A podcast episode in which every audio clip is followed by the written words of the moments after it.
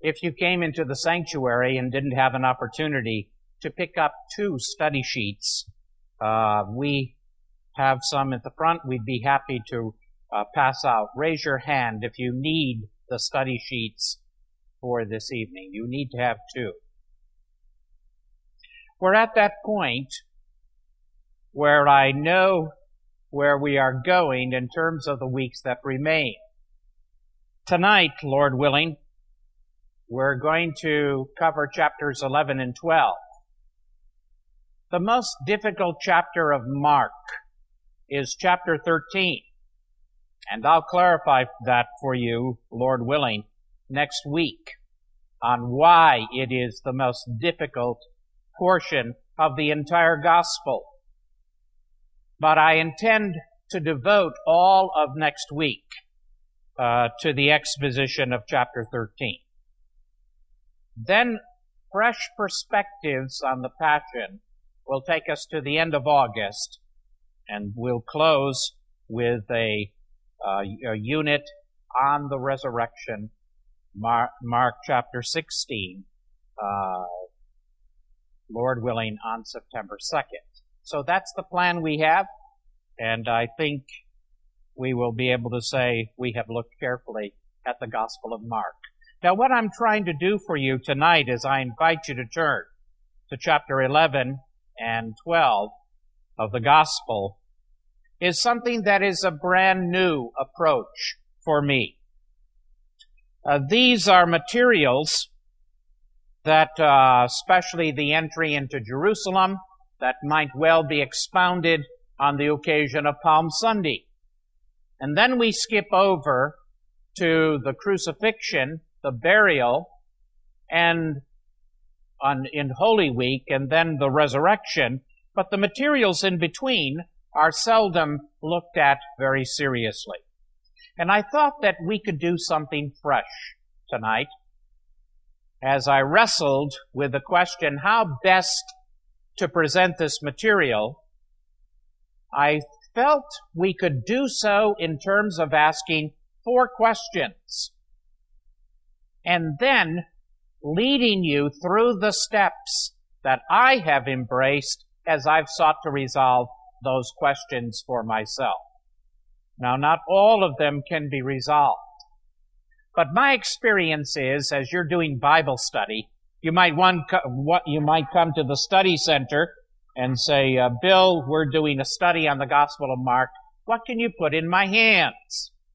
And perhaps you pull off the shelf my commentary, and there you read what I have to say.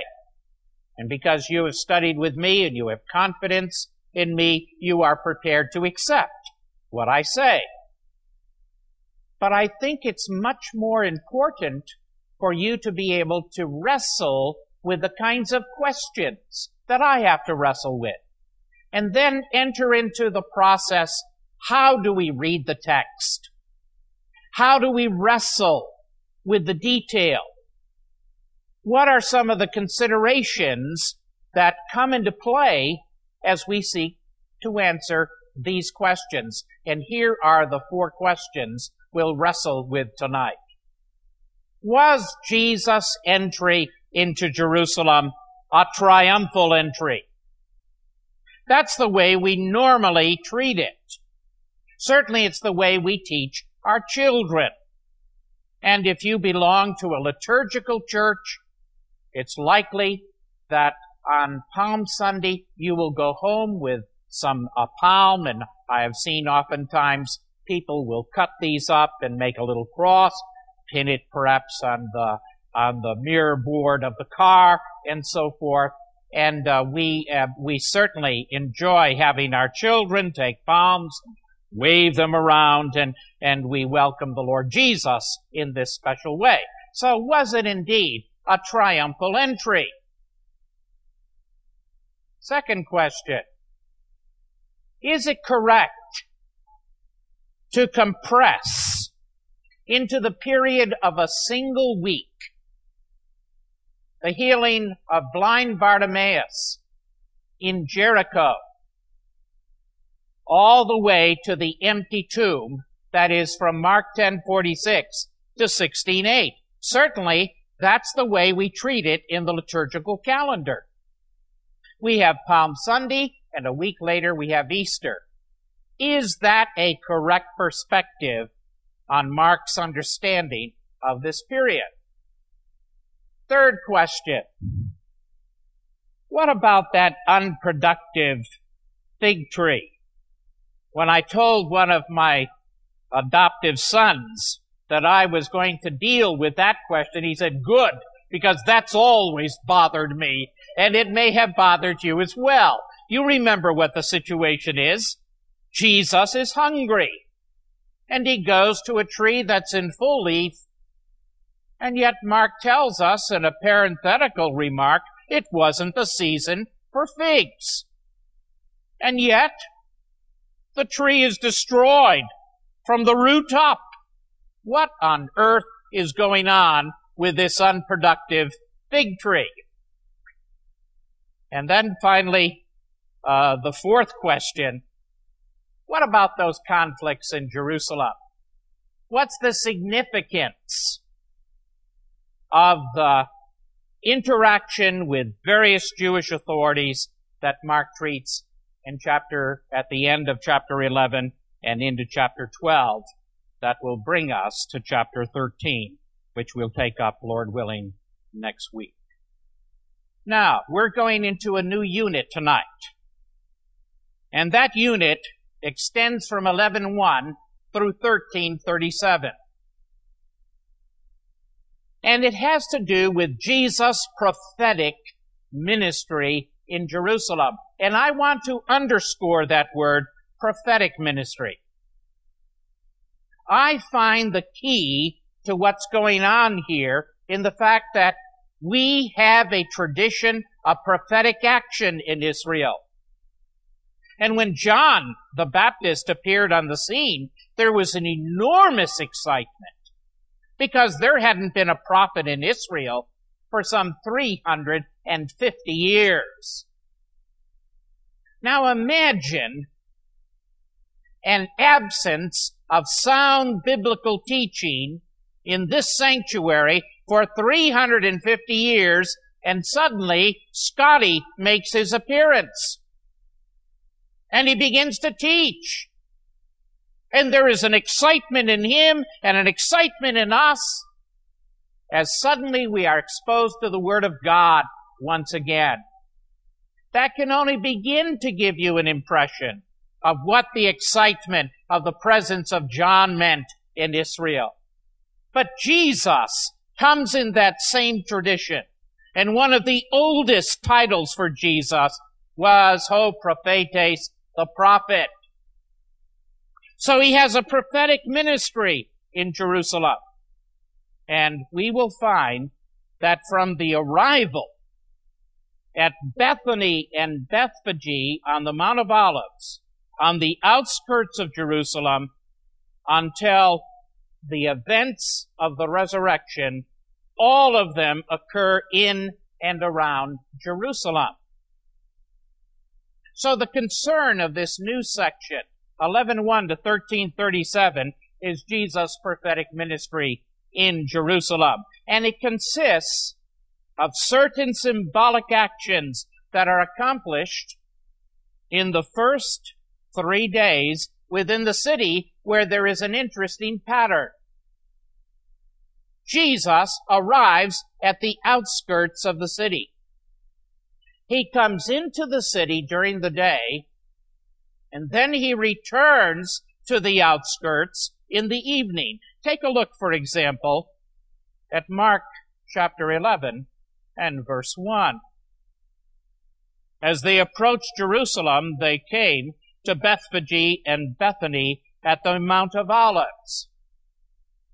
Now you have to know that for ritual, liturgical purposes, at the great feast days, Bethany and Bethphage were considered a part of Jerusalem. They were the outskirts of the city. The problem was this. We in Franklin are a city of about 29,000 people. Jerusalem was only a city of 50,000 people. But on three occasions, the great pilgrimage occasions, that city of 50,000 swelled to 250,000 persons. So, whether you stayed in Bethany or Bethphage or in Jerusalem itself, it was all considered one area. So we begin with 11.1 on the outskirts of Jerusalem. Now notice verse 11. Jesus entered Jerusalem and went to the temple. He looked around at everything. But since it was already late, that is, we were getting close to sunset, to the end of the first day, he went out to Bethany with the twelve. So there's the pattern. He comes into Jerusalem during the day, and he returns to Bethany in the evening. Now notice verse 12. The next day, as they were leaving Bethany, Jesus was hungry. And there you have the incident of the fig tree. Verse 19. When evening came, they went out of the city. That is, they returned to Bethany. Third day, verse 20. In the morning, as they went along, they saw the fig tree withered from the roots there is the beginning of the third day, and one of the mysteries of the Gospel of Mark is there is no indication when the third day comes to an end. And that's what poses some of the questions I have shared with you. So, we have certain symbolic actions that occur within those first three days. And then that's followed by conflict with priestly and scholarly authorities that Jesus provokes by his very presence in the holy city. Now, during this period, Jesus continued to prepare his disciples for their future ministry. And one of the aspects of chapter 13 we're going to discover is their future ministry is connected with mission and it is associated with suffering. And that has implications for you and for me as well. Certainly for the vision that we have as we begin at Franklin, move out to the regions, and finally to the nations of the world. And what Jesus does, he exhorts his disciples to watchfulness, to vigilance in that specific context of mission and suffering. Now, the limits of the section are defined by the passion narrative, the narrative that has to do with Jesus' actual sufferings in the city, where we have a very precise chronological indication 14.1 now the passover and the feast of unleavened bread were only two days away and the chief priests and the teachers of the law were looking for some sly way to arrest Jesus and kill him. That will introduce us to 14.1 to 15.47, and then, of course, in 16.1 through 8, you have the account of the empty tomb. Now let's begin to look more closely at those four questions that I posed for you. Question number one was Jesus' entry into Jerusalem a triumphal entry. Now you can be forgiven if you are ready to stand on your feet and say, Bill, indeed it was, because pastors I have trusted have told me so. you can be forgiven for that. Because that's a dominant point of view. It certainly is the 80% point of view. So how do I wrestle with this question? How ought you to wrestle with this question? Well, what I begin with is a recognition that Mark 11, 1 through 11, is filled with vivid detail. And yet, it's remarkably restrained in asserting that Jesus is the Messiah. In fact, we're going to find there is a certain ambiguity in the account. The entry was ambiguous, and its meaning was concealed even from the disciples themselves, according to John chapter 12 and verse 16. Counting, John introduces in chapter 12 the entry into Jerusalem and gives us the basic details. The detail about the next day, the great crowd that had come for the feast heard that Jesus was on his way to Jerusalem. They took palm branches and went out to meet him, shouting, Hosanna! Blessed is he who comes in the name of the Lord. Blessed is the King of Israel. Jesus found a young donkey and sat upon it, as it is written, Do not be afraid, O daughter of Zion. See, your king is coming, seated on a donkey's colt. Now here is the clue. At first, his disciples did not understand all this. Only after Jesus was glorified, that is, after he was raised from the dead, did they realize that these things had been written about him and that he had done and they had done these things to him. So that's a good thought to keep in the back of your mind. The disciples themselves found the entry into Jerusalem ambiguous. So interpreting, in interpreting this account, it's important to appreciate there's a certain tension between the assertion Jesus is the Messiah and a restraint on that assertion. Now, it's John who quotes this wonderful prophetic oracle from Zechariah. Look,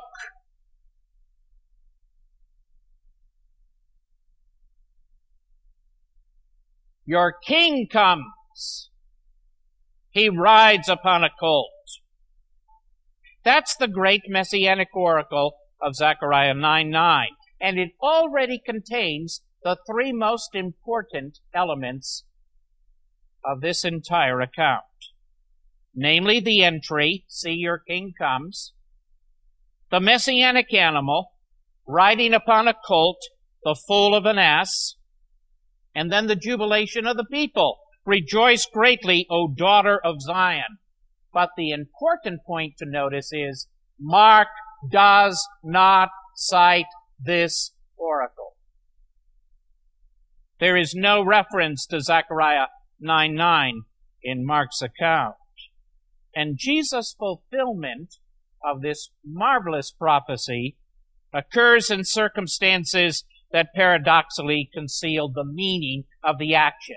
In other words, there was a continual stream of pilgrims that were coming into Jerusalem.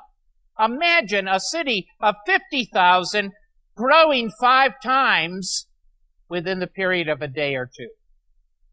So a continual stream. And Jesus is part of one of these waves of pilgrims that comes into the city. He may well have been recognized as the great prophet of Galilee. There may well have been a moment of enthusiasm to see him coming up for the feast. But the recognition that this was the fulfillment of Zechariah 9 9 is apparently not there in Mark. Now, the presence of the great crowds the waving of the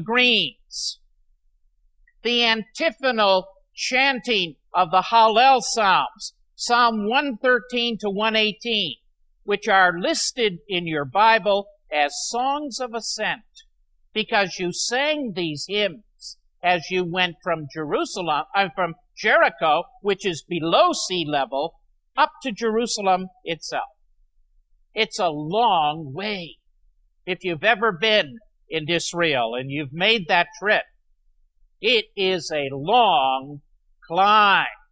And you would sing antiphonally, one group to the other, these marvelous hymns of ascent.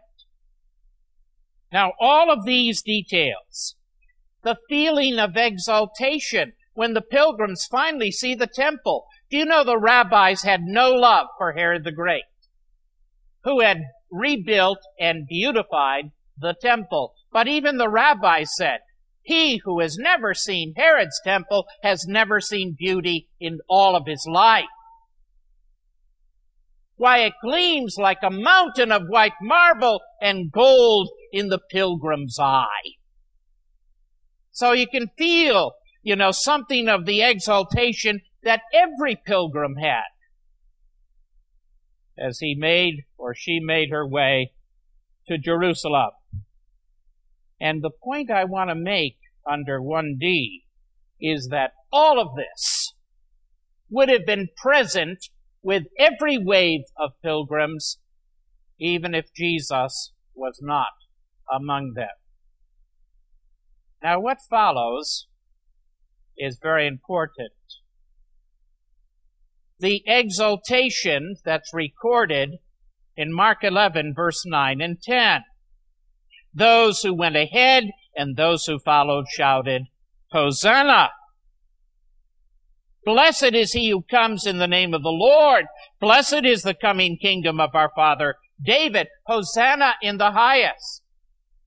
Falls short of asserting that Jesus is the one in whom these marvelous words are fulfilled. There is no indication that the crowds of people know that this is David's son. That he is the one who comes in the name of the Lord. Because the truth of the matter is this. This greeting was given to every pilgrim who came to Jerusalem on the occasion of the great pilgrimage feast. Why, it's given to you as you make your way from Babylon, ancient Parthia, and you've come all of this long way to fulfill an obligation to be in the city at least on one occasion in your life, if at all possible. Do you know what you say when you celebrate Passover and you do it in the United States? You say, next year, let it be in Jerusalem. Next year. Now, of course, we can get on a plane and we can go and actually we can be there. And oh, many of the Orthodox Jews who pray earnestly this prayer uh, could buy a ticket and be there. They don't do so for various other reasons, but the truth of the matter is, this is the greeting that you give to any pilgrim that comes into the city. And here is a very important point. When Jesus entered the city, the group of pilgrims who had accompanied him quickly dispersed. And Jesus appears to have come to the temple accompanied only by the twelve. Notice that in verse 11. Jesus entered Jerusalem and went to the temple. He looked around at everything. Not as a tourist, but as the Lord of the temple who suddenly comes to his own temple in fulfillment of Malachi 3:1. But since it was already late, there was no prophetic action on that occasion. He went out to Bethany with the twelve. Now a great, often repeated theme of preaching on Palm Sunday is the fickleness of the crowd. The crowd that welcomes Jesus with this marvelous greeting turns out to be the crowd that cries, crucify him. Don't believe that for a moment.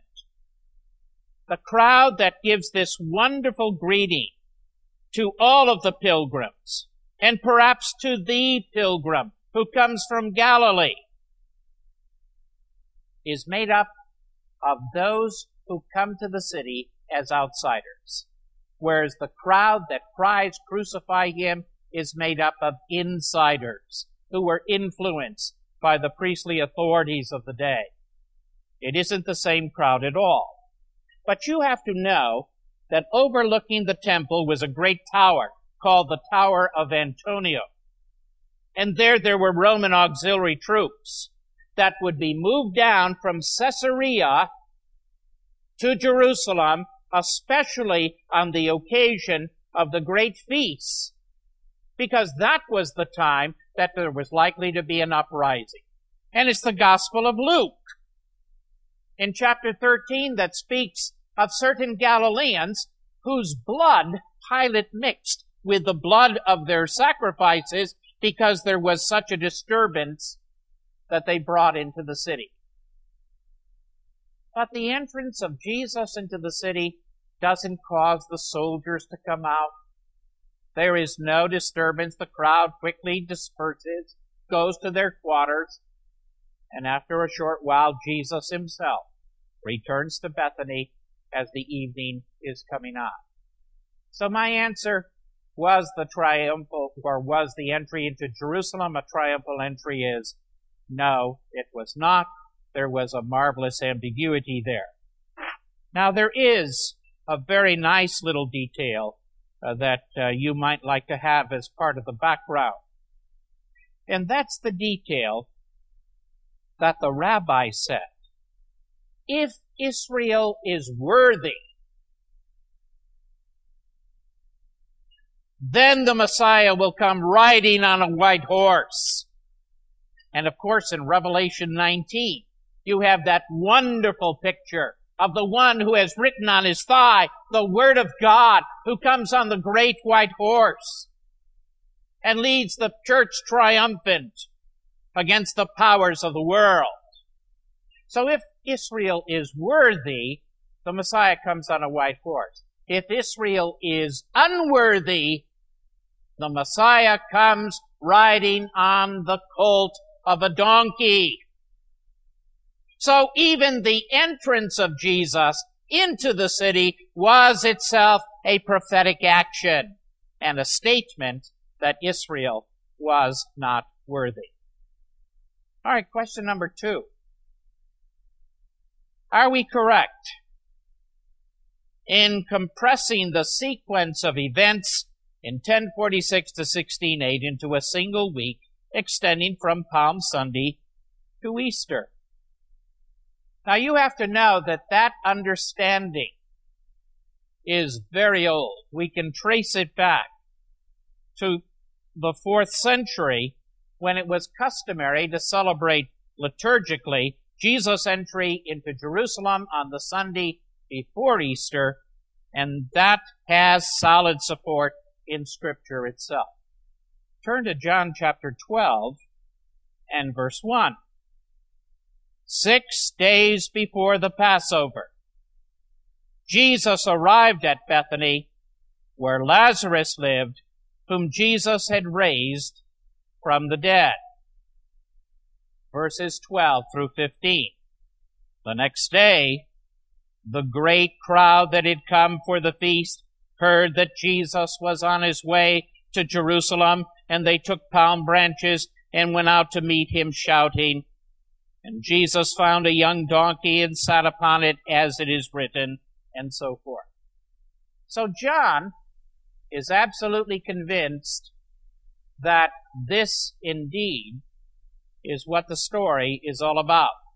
It's very difficult to determine whether Mark understood the tradition from 11.1 to 16.8 to cover a single week. There is no reference to Passover in Mark until chapter 14, verse 1, the Passion narrative.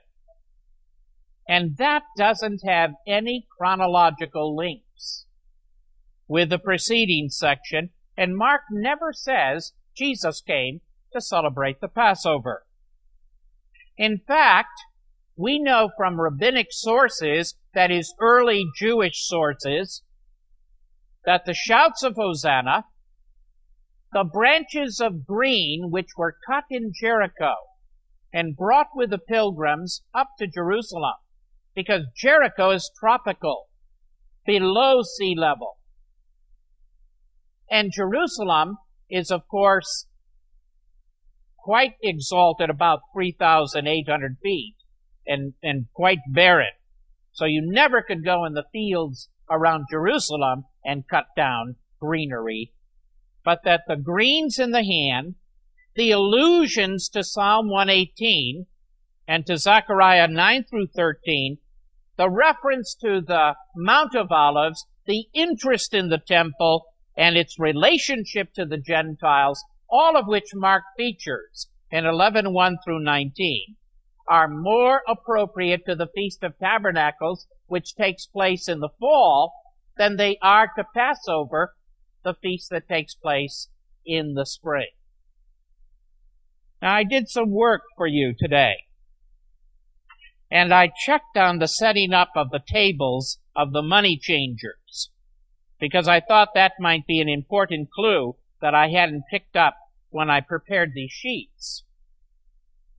The month of Adar is roughly equivalent to our month, of March. It is followed by Nisan, roughly equivalent to our month of April. Passover takes place on the 14th of Nisan, so the middle of the month of what we would call April. In the provinces, the tables of the money changers were set up on the 15th of Adar, roughly say March 15th. The reason that they had to be set up was that Exodus 30 had said, you must pay the dues that are due at the temple in the Hebrew shekel. But in the first century, the Hebrew shekel no longer existed, so they had to be paid in a shekel in the coinage of Tyre because the Tyrian shekel was the closest thing to the old Hebrew shekel. And you probably have heard the reason Jesus overturned the tables was because of high interest the money changers took. All of that is foolishness. The interest was only one twenty-fourth of a shekel, simply to take, because a shekel is a weight of silver and it was to account for the fact that as you as you handle money, it gets worn down. So it was a very slight interest rate. That wasn't the problem. But in the provinces, these tables were set up on the 15th of Adar, and the tables were set up in the temple area on the 25th of Adar. Now we don't know when they were taken down. But presumably, the setting up of the tables of the money changers in Jerusalem was the time when the tables were no longer being operated in the provinces. So, from the 15th to the 25th, you've got the tables of the money changers. And then the temple tax was due on the 1st of Nisan. Passover is the 14th. In other words, you had to pay the temple tax two weeks before Passover. And then the tables were taken down. So Mark at least understands that the period we're talking about was at longer than one week. That probably two, two and a half weeks, something of that nature. And I think that that uh, is verified by the reference to the tables of the money changers, where the problem was not usury. The problem was that these tables were set up in the forecourt of the temple, in the court of the Gentiles, the one place where Gentiles could come and worship the Lord God of heaven and earth. And Jesus was so indignant that Gentiles were kept from worshiping the Lord God that he drove them out and overturned the tables and enacted the indignation that was proper to that matter. All right, D. In 1449, when Jesus is taken in the Garden of Gethsemane, he refers to the fact that he had been teaching daily, every day in the temple courts. And the implication is there had been a longer ministry than simply a ministry of a few days. So the Mark narrative, if we only had Mark and not John, could conceivably permit a ministry that went from the Feast of Tabernacles to the Feast of Passover, a period of approximately six months, as opposed to the thought of a single final week. And as I pointed out earlier, those precise temporal links in 11, 1 to 25, where Jesus comes into the city during the day and then leaves the city by night, are simply lacking in 1127 to 1234. And it is conceivable that those five conflict situations in Jerusalem were over an extended period of time, even as they were in Galilee. So the question can be left open, but it does have some bearing on the interpretation of the narrative. All right, what about that unproductive fig tree? Now, the account is usually understood as a miracle of destruction. And the question naturally arises, is the cursing of the fig tree, for that's the way Peter understands it, according to Mark 11:21, the tree that you curse, is consistent with what is otherwise known of Jesus' character.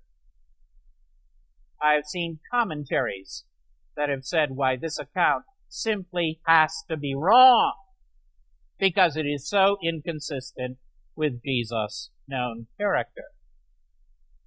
The problem is that in 1113, you have two statements that I've already highlighted for you Seeing in the distance a fig tree in leaf, he went to find out if it had any fruit. And yet Mark tells us in a parenthetical statement, it was not the season for figs.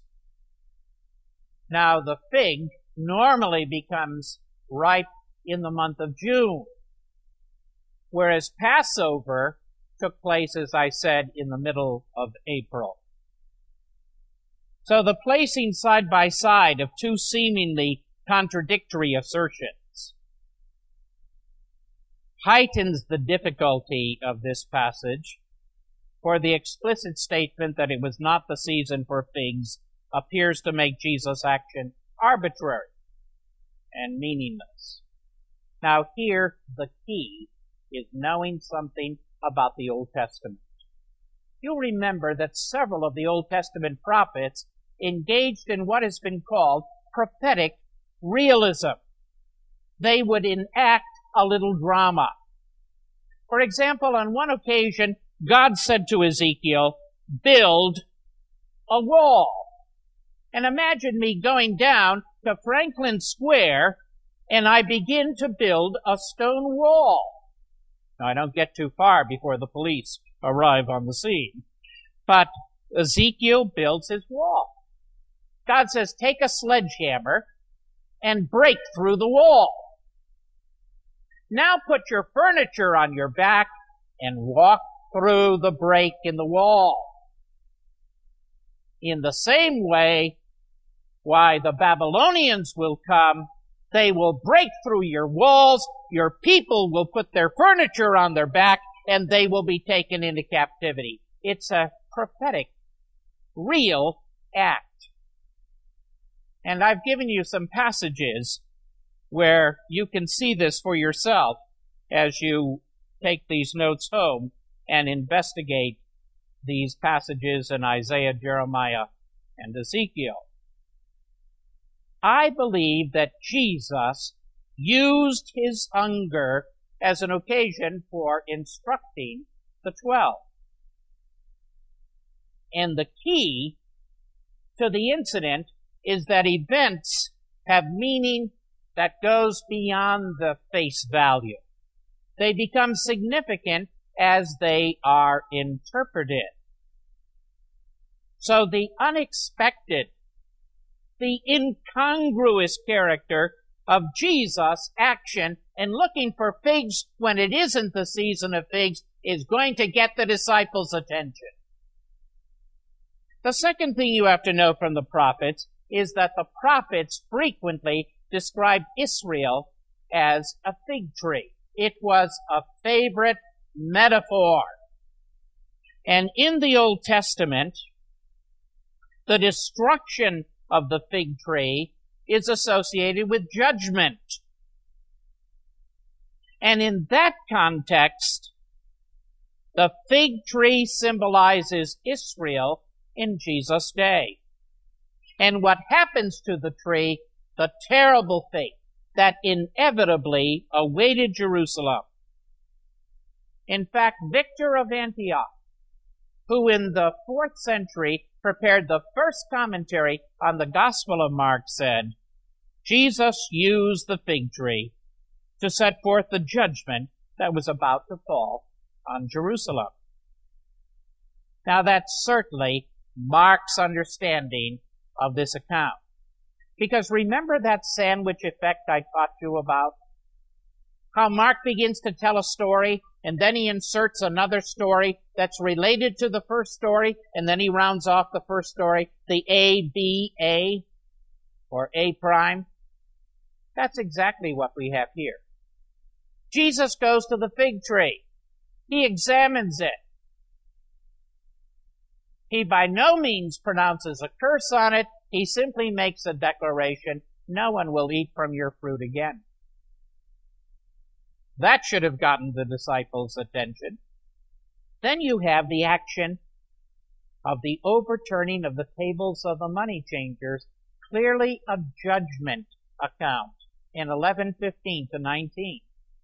And then verse 20 and 21, the reference to the fact the fig tree was withered from the roots up.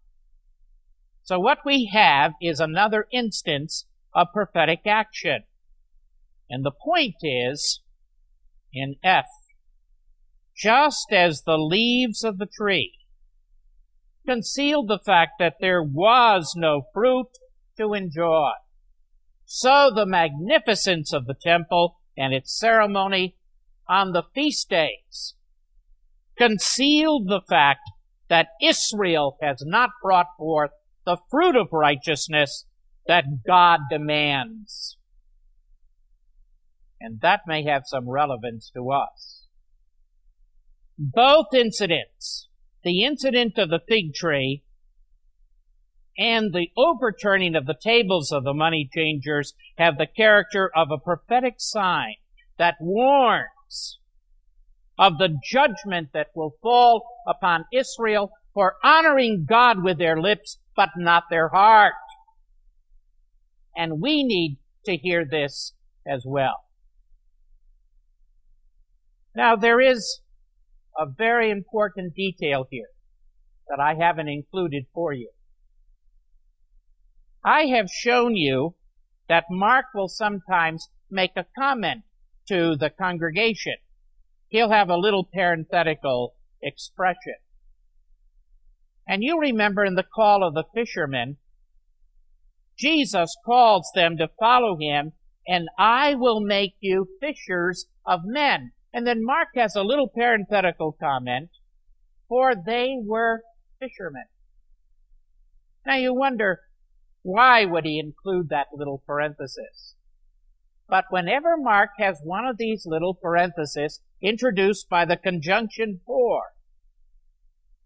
he is telling you the background will be provided by an Old Testament scripture. And in that case of the fishermen, it's Jeremiah 16:16 where God says, "I am sending for many fishermen and they will catch them. I am sending for many hunters and they will hunt them down and it's a judgment text. Now, I'd like to suggest to you that that's exactly what the little parenthesis where Mark makes a comment for us in verse 13 is all about. When he reached the tree, he found nothing but leaves, For it was not the season of figs. That's Mark's comment, which is absolutely true of the Passover time. It wasn't the season for figs.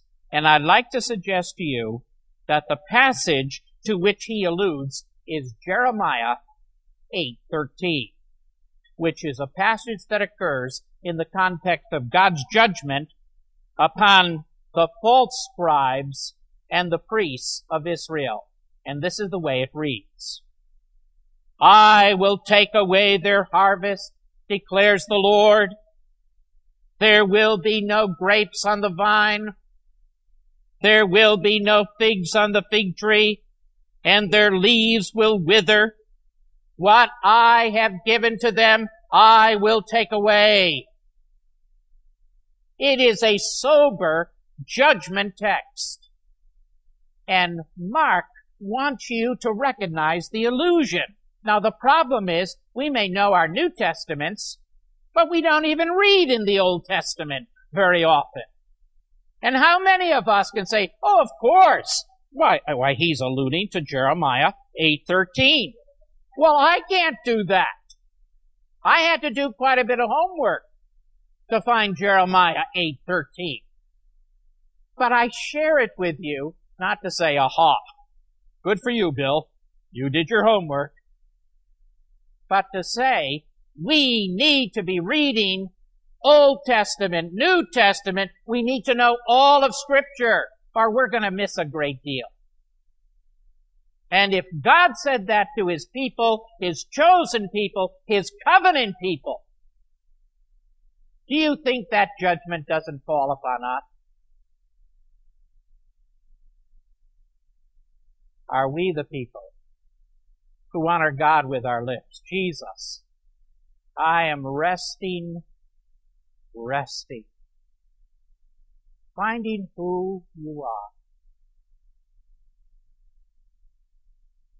And I raise my hands and tears come down my cheeks. But is my heart, is my heart really the Lord's? And what about you? So that's what I believe is going on with the fig tree. Let's take the last question. What's the importance of those accounts of conflict in 1127 to 1225? Well, certainly one very important insight is that hostility toward Jesus came from all of the influential groups within Judaism. The Pharisees, the Sadducees, the biblical scholars of the day. So that the leading idea of 1127 through 1225 is that the leaders of the Jewish people have rejected the will of God.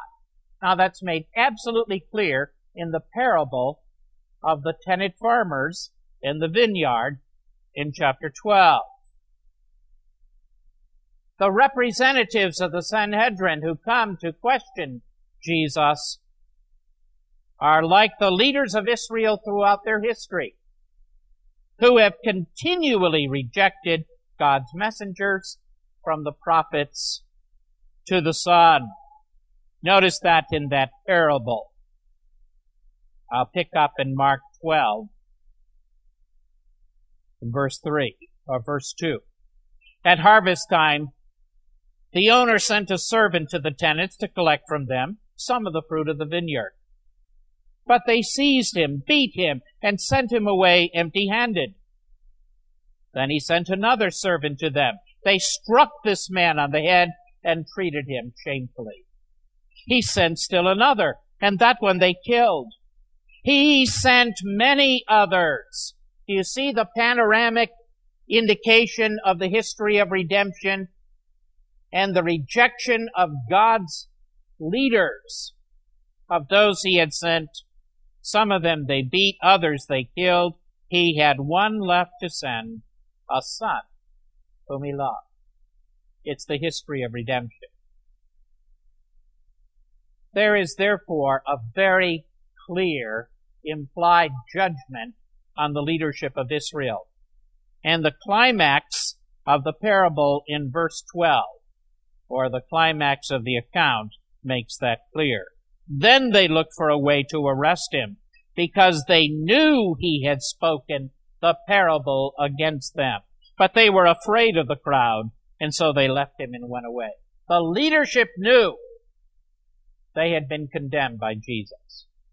Now D is something brand new. It's possible that the four accounts that follow show an awareness of the traditional structure of the early Passover liturgy. The type, the sequence of questions proposed corresponds to four types of questions that were recognized by the early rabbis.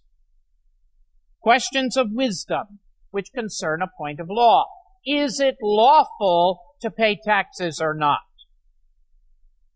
Questions of mockery, which frequently bear on the resurrection. There was a woman who married a man. He died. He was given in levirate marriage to his next to the next oldest brother, etc. Finally, she's been the wife of seven sons. In the resurrection, whose wife will she be? See the mockery?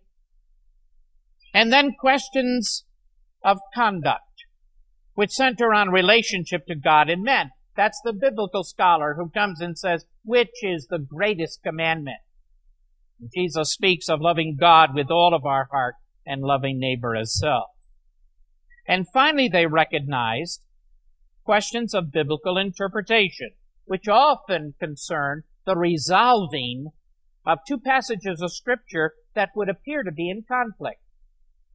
How can scripture speak of the Messiah as the son of David when David himself in Psalm 110 verse 1 said, the Lord said to him, my Lord, sit at my right hand until I make your enemies a stool for your feet.